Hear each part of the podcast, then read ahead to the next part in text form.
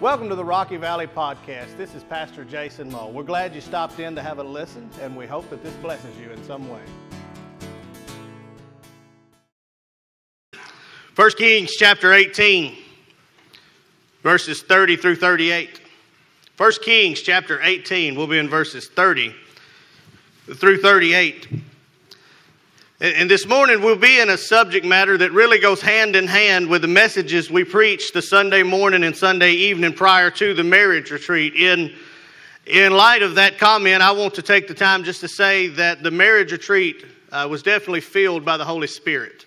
I think all of those who went would say that, that we definitely uh, grew closer together and, and helped our marriages, helped grow closer with one another, and that the Holy Spirit descended upon each and every time that we dug into God's Word to allow Him to move in our marriages. And I will share that I am firmly passionate that our marriages are such an important part of the overall church health, that we need to spend very much time cultivating our own marriages, respecting that they need constant prayer and attention and work in order to be what God has called them to be.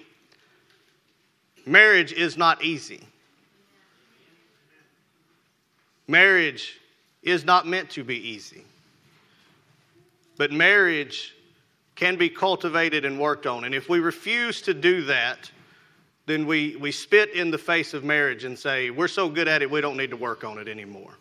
And so that's why that, that it is such a passion of mine to do these marriage retreats and, and lessons on marriage and, and all of these things, because I am firmly in the belief that healthy marriages uh, help to breed healthy churches. And so we need to focus on that. Those of you uh, who are not married, my goodness, don't get married. I mean, um, I have sent a letter to Brother Dave Ravel, uh, thanking him for preaching last Sunday morning. I hope you enjoyed Brother Dave. Uh, I've heard that he did a wonderful job. He is a wonderful man of God, and I praise God that he fills a gap that, that not many people are filling right now. In that, that's what he does is, is provide pulpit supply for pastors. Uh, he does not have a home church of his own anymore. He just does that, and I thank God for him. That being said, before the retreat, we, we did a message on Sunday morning called When the Spirit Comes. That evening, we did a, a message called After the Spirit Comes. And this morning, we will be in a message called Before the Spirit Falls, looking at, at how it will look before the Spirit will de- descend upon this place, before the Holy Spirit uh, will, will usher in the fire of God in our lives and in our churches.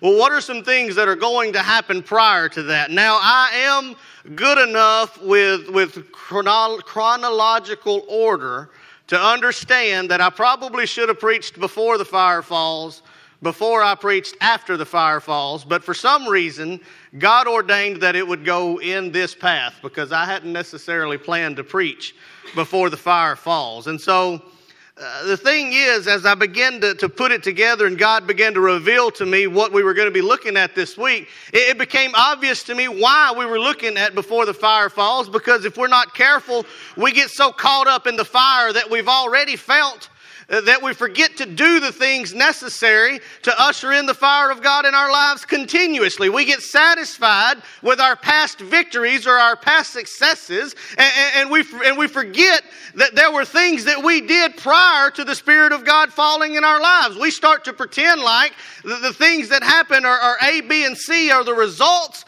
of the fire of God, but when we look back, we may realize that A, B, and C were the prerequisites for the following of the fire of God in our lives. And so we need to constantly look and pray and seek God, would you send a fresh fire in my life? God, would you renew your Holy Spirit in my life? God, would you, would you give me a fresh taste Uh, of your abundant mercies and grace every single day of our lives? We can't get satisfied with having had a taste of the Spirit. I don't know about you guys, but I don't want to tell stories about that one time the Holy Spirit descended on my life. I want to share stories about how the Spirit interceded on my behalf continuously and just ran all over my life. I don't want to tell people about that one time at Rocky Valley when people got saved and the Holy Spirit descended and you, could, you couldn't cut the, the thickness with a knife. I want to tell people when you come to Rocky Valley, the Holy Spirit is so thick in this place you can't help but get saved if you don't know Him. And if you know Him and you ain't right, you can't help but want to get close to Him. That's the kind of church that I want to attend. And I don't know if that's the kind of church you want to attend or not, but if you don't want to attend that kind of church, I'm going to tell you to turn your ears off right now because for the next 30 minutes or so, we're going to be talking about what we need to do that we might attend that kind of church. What we need to do that our households may have that kind of spirit inside of it. What are the things that have to happen in our lives that we might get a fresh spirit falling every single day? And again, if that's not what you want in your life, you just tune out. Some of you are going to anyway. Just join that guy that's asleep. If you didn't hear me say that, you're that guy, in case you're wondering. 1 Kings chapter 18, verses 30 through 38. Let us all stand. 1 Kings 18, 30 through 38. Let us all stand as we honor the reading of God's holy, inerrant, and infallible word, beginning in verse 30 of 1 Kings chapter 18. Then Elijah said to all the people, Come near to me. And so all the people came near to him, and he repaired the altar of the Lord that was broken down. And Elijah took 12 stones according to the number of the tribes of the son of Jacob, to whom the word of the Lord had come, saying, Israel shall be your name. And then with the stones, he built an altar in the name of the Lord, and he made a trench around the altar large enough to hold two seahs of seed. He put the wood in order, cut the bull in pieces, and laid it on the wood, and said, Fill four water pots with water, and pour it on the burnt sacrifice and on the wood. And he said, Do it a second time. And they did it a second time. He said, Do it a third time. And they did it a third time. So the water ran all around the altar, and he also filled the trench with water. And it came to pass at the time of the offering of the evening sacrifice that Elijah the prophet came near and said, Lord God of Abraham, Isaac, and Israel, let it be known this day that you are God in Israel, and I am your servant, and that I have done all these things at your word. Hear me, O Lord. Hear me that this people may know that you are the Lord God and that you have turned their hearts back to you again. And then the fire of the Lord fell and consumed the burnt sacrifice and the wood and the stones and the dust, and it licked up the water that was in the trench. Let us pray. Father God, we ask that you would do what only you could do this morning, Lord, and that is let your spirit loose in this place, Lord God. We thank you we thank you for saving souls, Lord God. We thank you that we can still observe baptism, Lord God. We thank you that in a few minutes we're going to observe communion together, Lord God. We praise you for what you've already done, Lord God, but we realize, we realize that your Holy Spirit dwelling among us is a precious gift. And God, we ask that you would do that for us now. Because, God, I am keenly aware that no one here this morning needs to hear a message from Jason Mull. But everyone here this morning, including myself, need to hear a word from you, God. So I pray that that is exactly what you would do is preach your word this morning, Lord. That anything I may say in error be mute. And God, let your spirit fall. And it's in your precious name that we pray. And all God's children said, You may be seated. First thing we're going to have, if we're, if we're going to expect the Spirit of God to, to run in our lives is we're going to have to place a priority on the assembly. We're going to have to place a priority on the assembly. There, there's going to have to be a pro- proper priority, you might say, on the assembly of the people of God.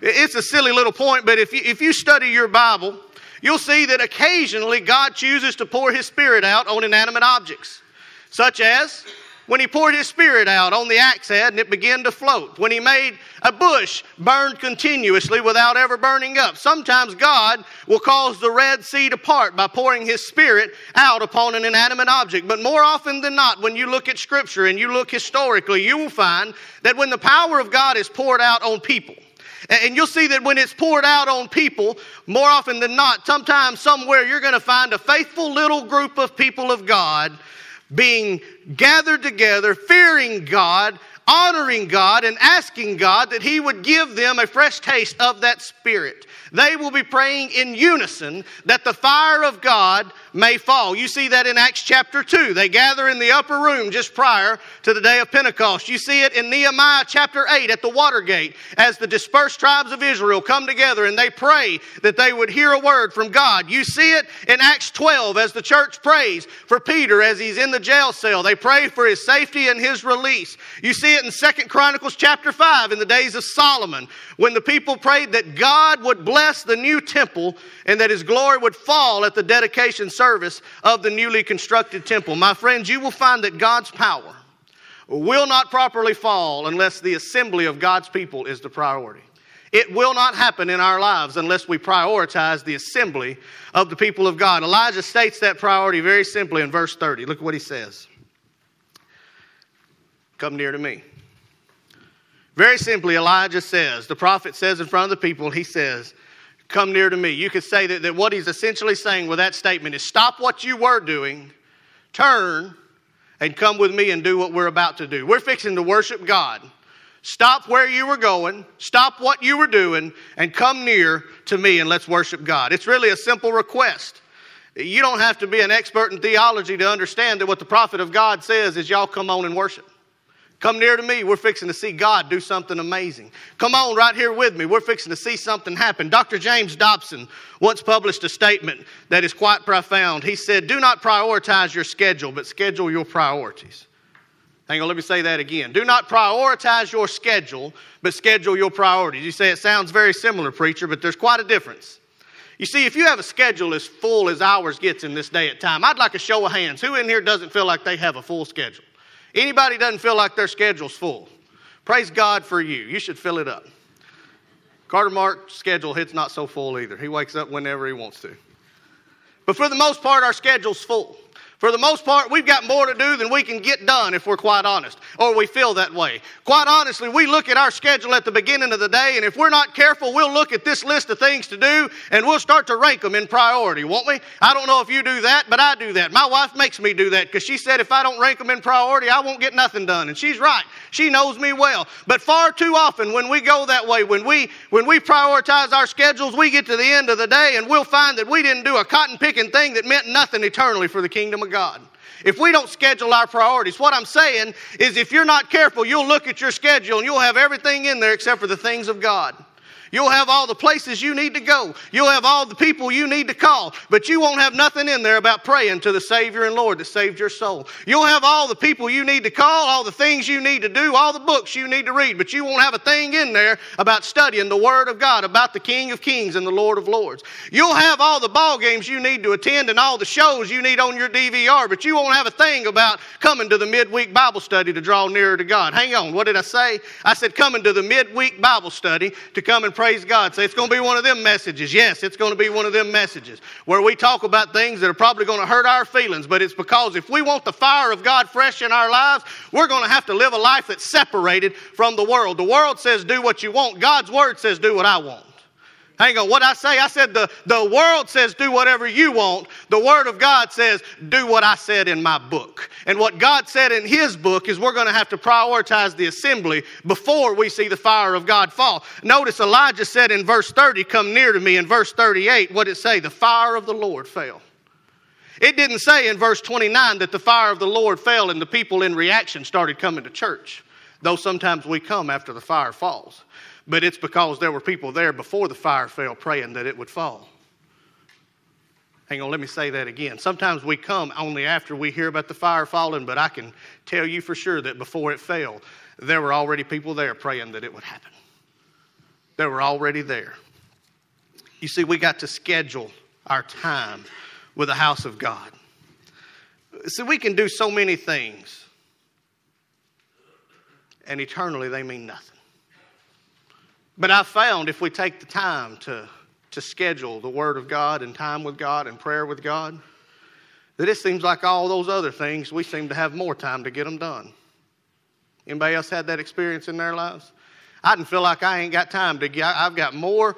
I've got more things to do than can be done in a week on Monday, and, and, and I'll think to myself, you ain't got time to go over to that church and spend no time in prayer. And every single time that I forsake that prayer time, I don't get nothing done by Wednesday. But if I'll go on and pray, it seems to me that somehow or another by Thursday everything's done. And I didn't think I was going to get it done by Saturday. Sometimes we just got to prioritize our time with God. Can I just tell you that, that if we expect the falling of the Holy Spirit in our lives, we've got to, to respond to that clear request, though. Elijah said, Come near to me, prioritize the assembly, but, but along with that, there was also a response that took over. You know, our revival that we had was incredible. Amen? It was. I know I say a lot about it, but when God shows up in a mighty way, I'm going to keep talking about it. I don't want to forget how God shows up in a mighty way. And I heard some of you talking about it over the last six weeks. Boy, revival was sure good. But can I tell you something? When Brother Rick got in town that Saturday evening before revival, I checked his bag. And you know what he didn't have inside of it was revival? He had a Bible, but he didn't have revival. Brother Philip came and sang, and we had guest musicians come, and, and they did a wonderful job praising God. But you know, in that book of songs Brother Philip brought with him, he didn't have revival in there. The reason we had revival is because the people of God prayed before the revival and asked God to show up. The people of God prayed that He would anoint the men of God who came to help and lead our revival. The people of God got together, and you know what else we did? We assembled ourselves together. We came out and attended that revival. We came out and gave God our best of our time by taking time out of other things to come. And that's why we had revival.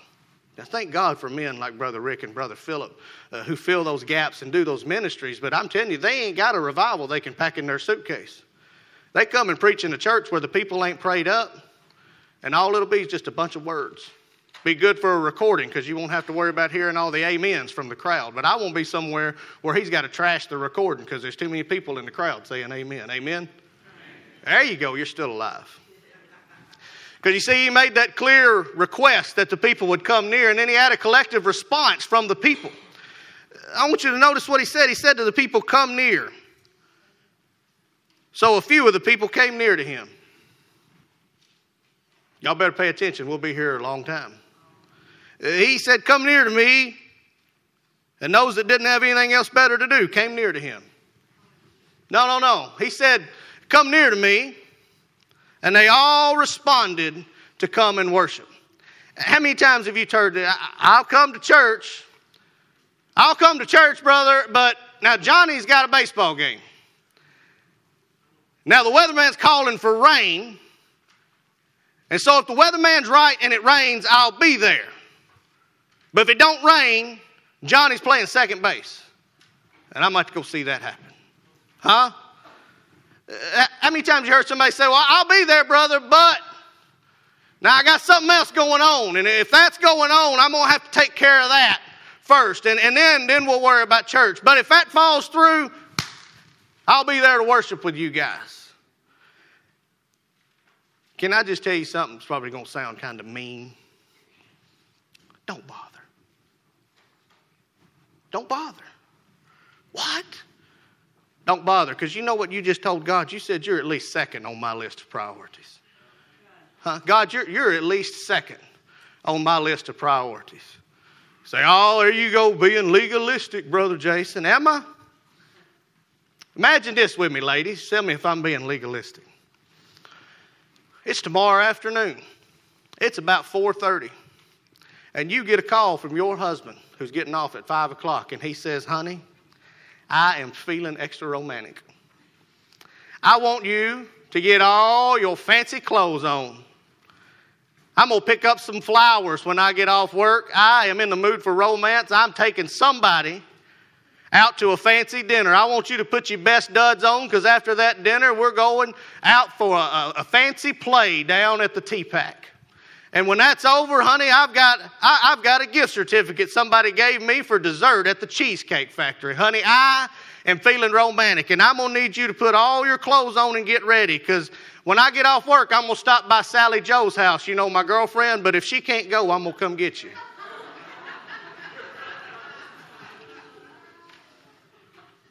Well, wait a minute. You mean you wouldn't want to feel second? You wouldn't get them clothes on and wait? Huh?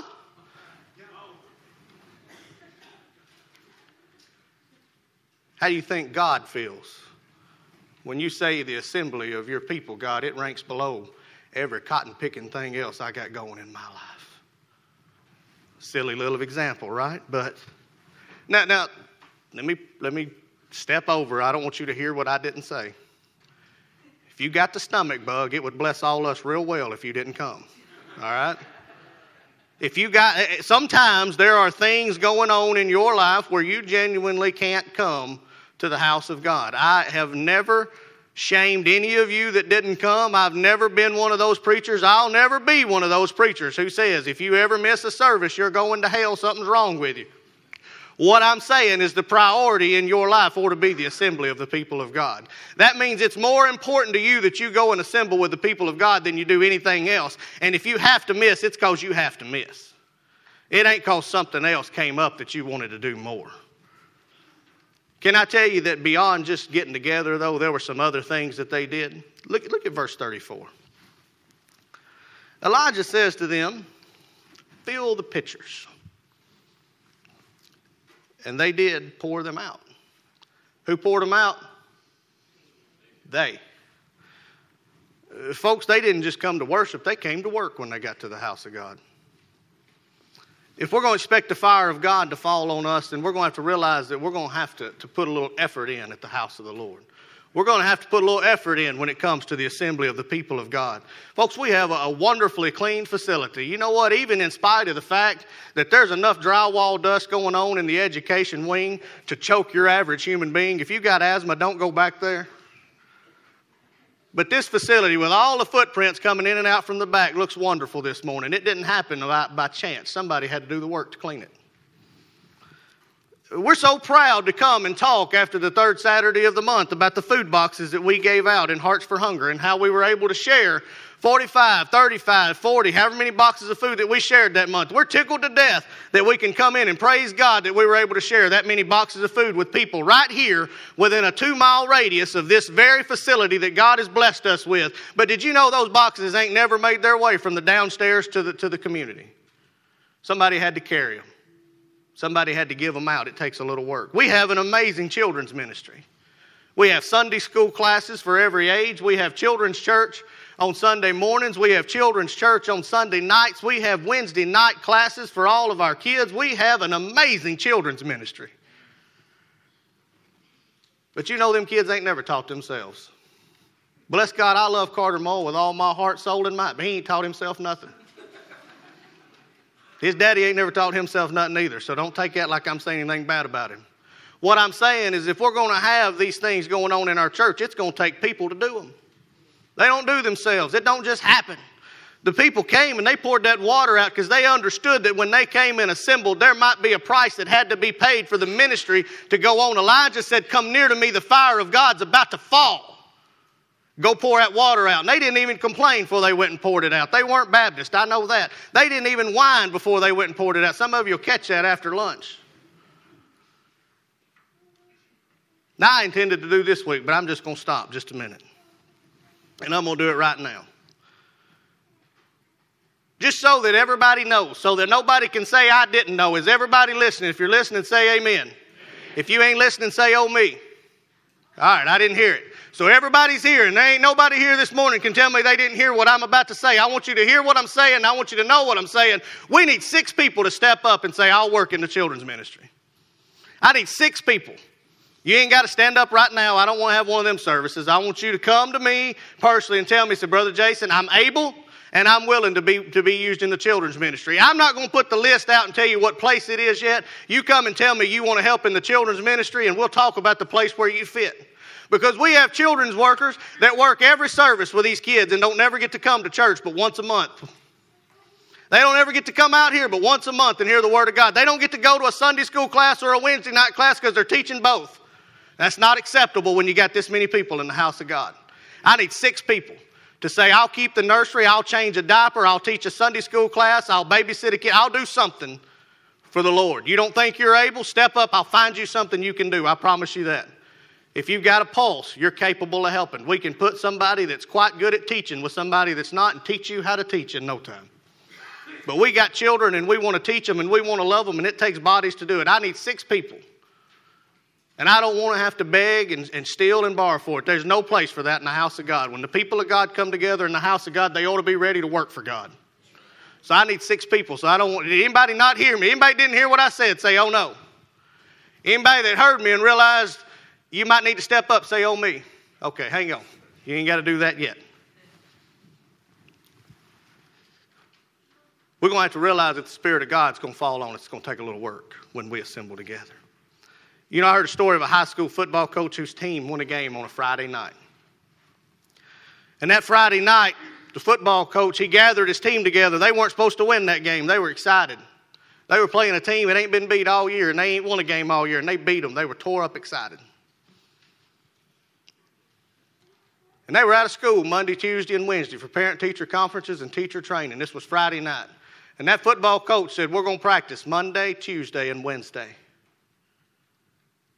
We've come too far to not put in the work to keep moving forward. He said, I'll make it easy as I can on you. We're going to practice Monday night, Tuesday morning, and then Wednesday night. That way, you've got as much time between practices as possible to go on a trip with your family or something. But we're going to practice. We've come too far. And then he told them something profound. He said, If you miss one practice, you won't play next week. Said, You miss two, you don't come back except to bring your equipment. You ain't part of this team no more. And I thought to myself, we might want to put that in at the church. You missed two services. We're going to put you on double secret probation. You miss four services, don't you even come back. You ain't on the roll no more. Some of you laughed. You realized I was kidding. Go ahead, lighten up. It's a joke.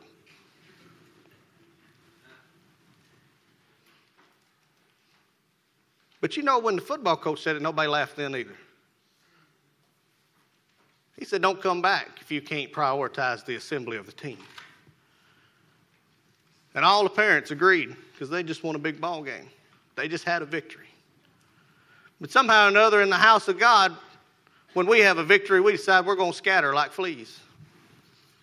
Or we want to wander off and not prioritize the assembly and then ask God why He didn't pour His Spirit out upon us.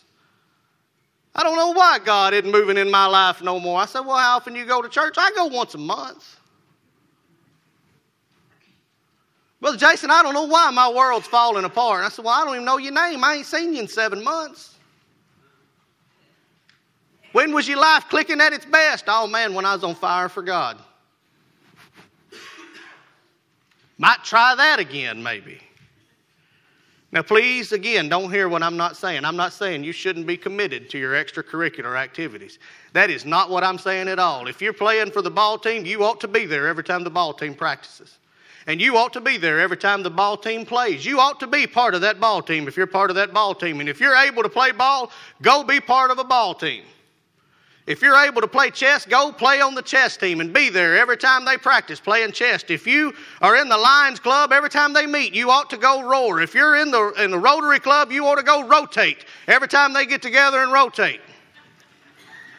The problem is not that you're committed to the extracurricular activities. That's not what I'm saying at all. But what I am saying is that we ought not find it easy to get to committed to the extracurricular activities and find it difficult to get committed to the one thing that eternally amounts to a hill of beans in this world, and that's the assembly of the people of God. There must be a priority of the assembly. We got to commit to be here and worship and work. But there also has to be a preparation of the altar. Look at verse 30 with me again. He said, Come near to me. So the people came near to him and he repaired the altar of the Lord that was broken down. Everybody say that with me again that was broken down. Okay, now the other 25 of you say it again. That was broken down. I want to make sure we got the altar of the Lord was broken down. They had some, they had some work they had to do repairing the altar. Now, there are a couple of theories on how that altar got torn down. Some scholars say that Ahab and Jezebel had torn them down, and, and they had certainly torn down plenty of, of altars in their path. They had certainly done plenty of things. It's certainly possible that they did that. Some in that day and some in our day would say that the altar is torn down because there was a wicked government in place, and that's why the altar of God had been destroyed. People would still say that today, that the altars of God have been destroyed because we have a wicked government. Now, I want you to listen here.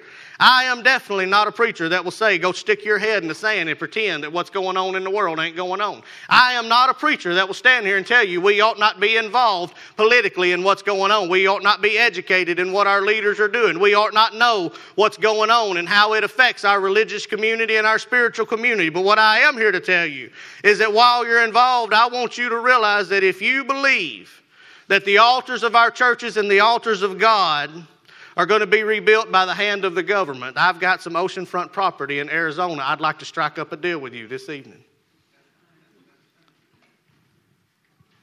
The government may have had a part in tearing down the altars, but they have not been called in any way to rebuild them.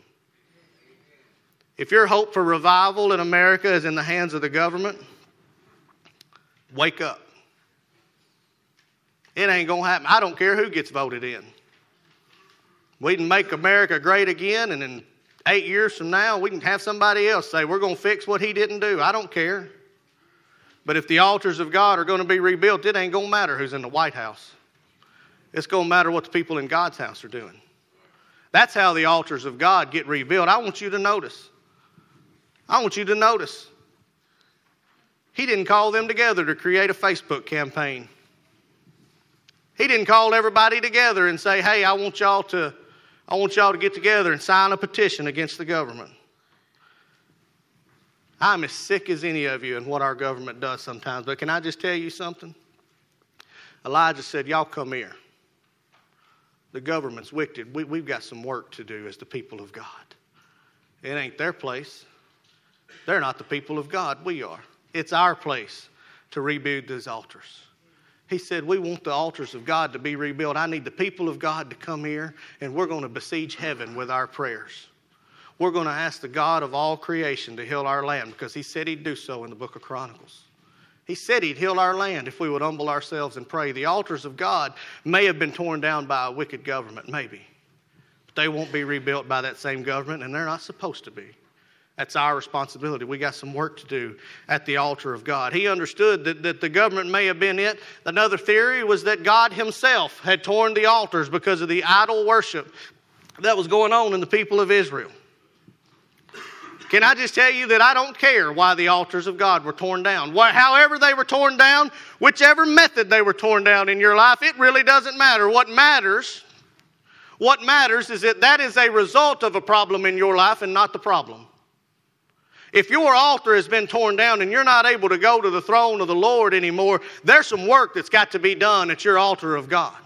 You're going to ask the fire of God to fall in your life. You've got to fix the things that are broken inside of your life. You've got to fix the things that allow you to come to the altar of God and say, On this place, on this place, I make my stand with God. And I'm going to fix this altar with my prayer. I'm going to fix this altar with my commitment. I'm going to fix this altar by prioritizing the things in my life that matter. And I'm going to quit running around waiting on somebody else to fix my altar. I'm going to quit reading a 12 step book with 13 steps for help. I'm going to go to the one source that can fix my altar and I'm going to beg him to fix my altar. And I ain't going to get up until my altar's repaired. And that's what it's going to take if we're going to find the fire of God in our lives those words torn down, that, that the altar had been torn down, it gives a suggestion in the Hebrew language that it was not done by accident. Regardless who did it, somebody tore, whether it was God or the government or whatever, the altars had been torn down on purpose. Can I just tell you something? When it takes work to tear the altar down, it's not going to fix itself accidentally. Some of us are going to have to sacrifice a few things at that altar. You ever heard that phrase, you get what you pay for? I'd argue that point and say sometimes you get ripped off. You don't always get what you pay for.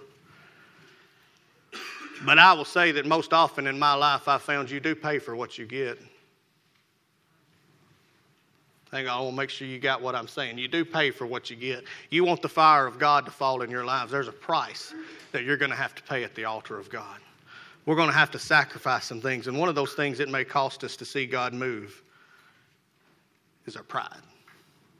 We might have to lay our pride aside. We may have to ask forgiveness of sins in our lives that we've been holding on to.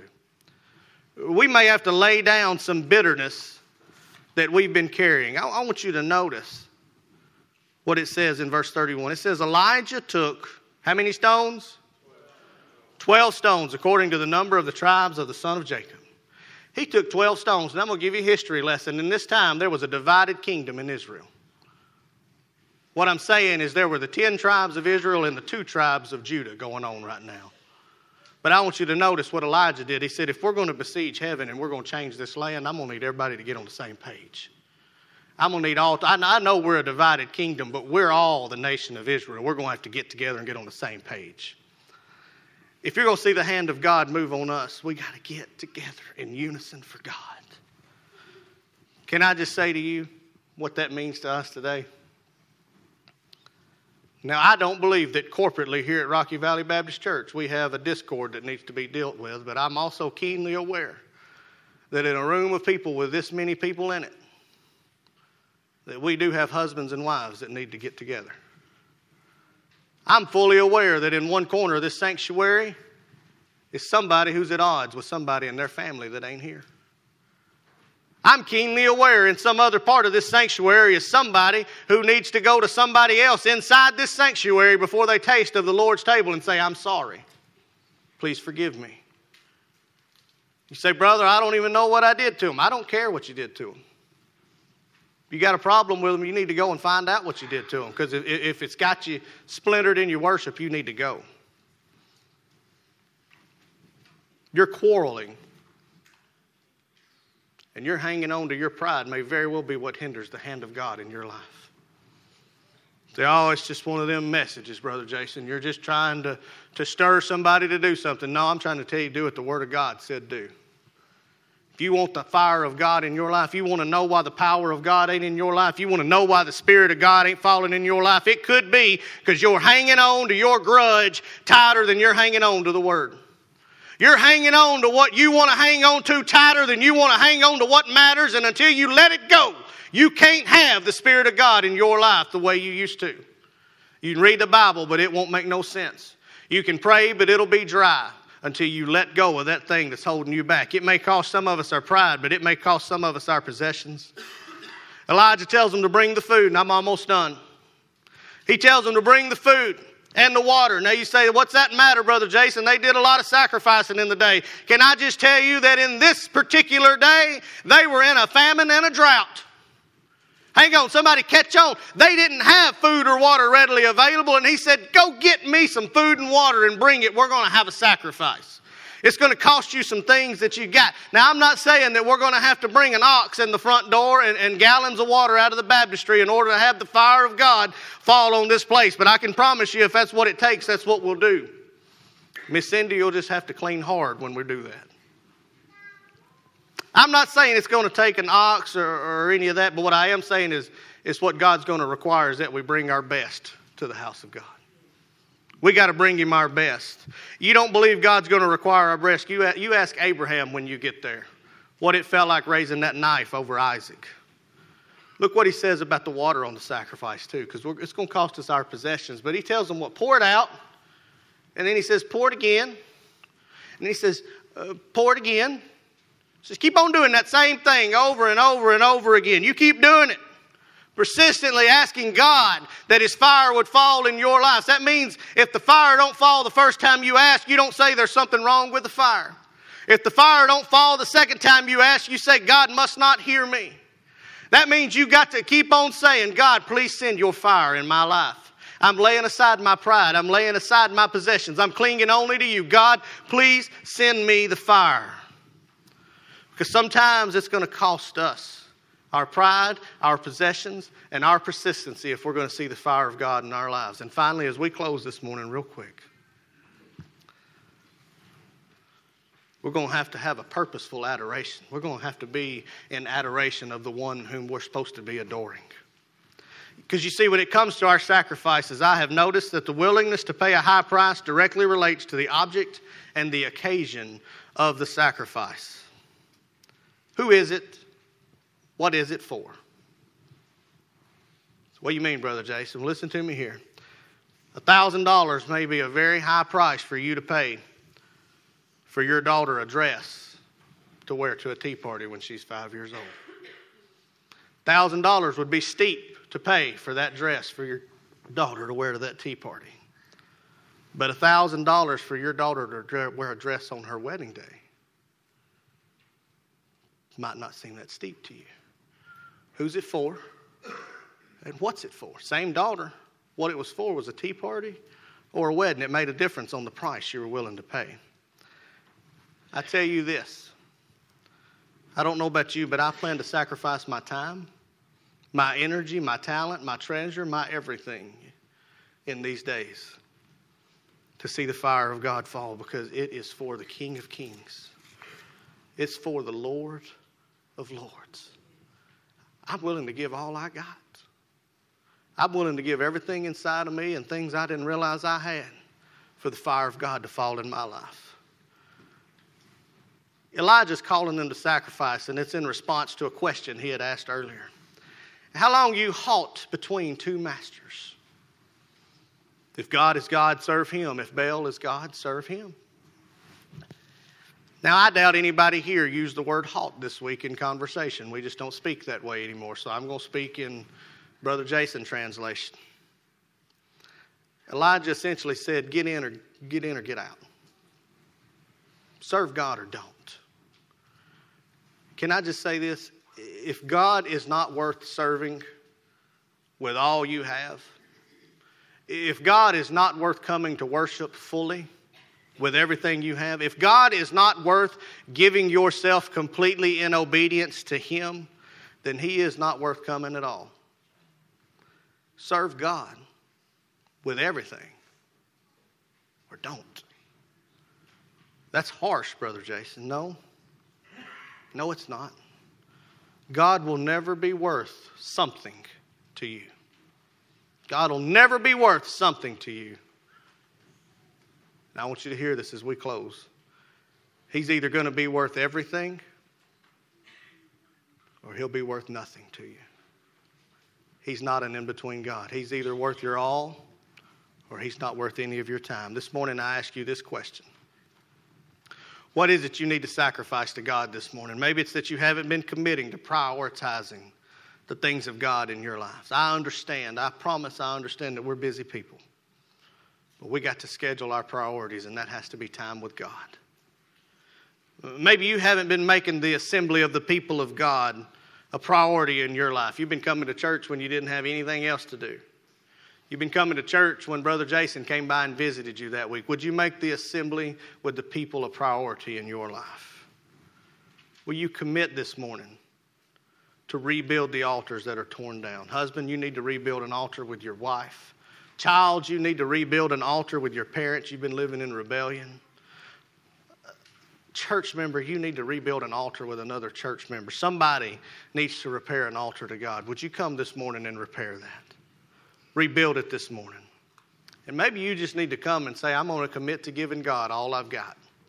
I've been holding something back. I haven't been giving him everything I've got and everything inside of me, and I want to serve him with gladness and joy in my heart. Would you come this morning and lay that at his altar? Come to his altar and say, God, I'm yours.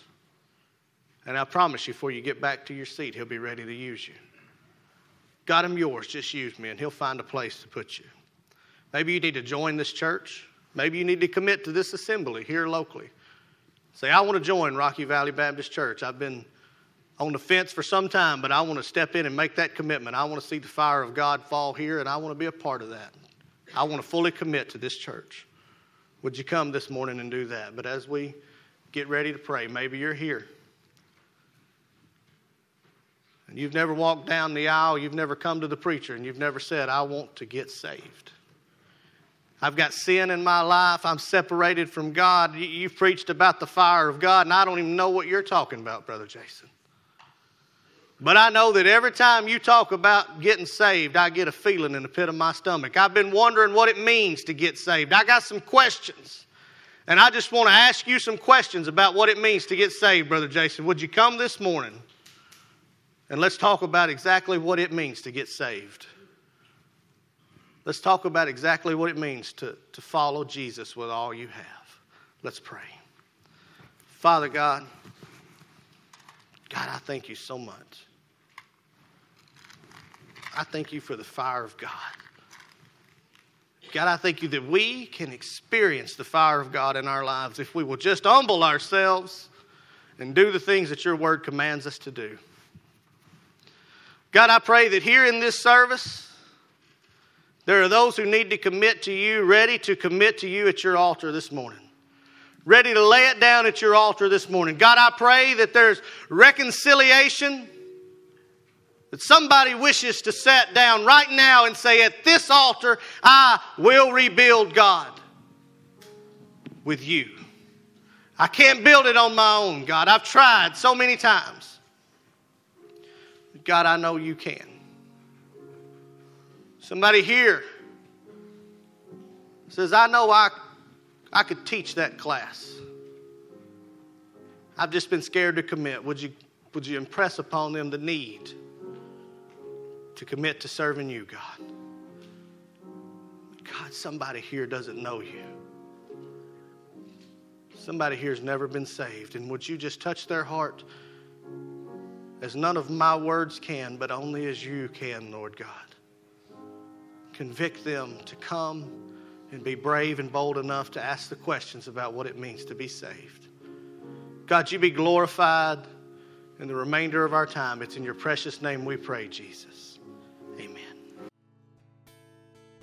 Thanks again for joining in. We sincerely hope that this has blessed you in some way. If you have any further questions, feel free to give us a call or check us out on the web at www.rockyvalleybaptist.org.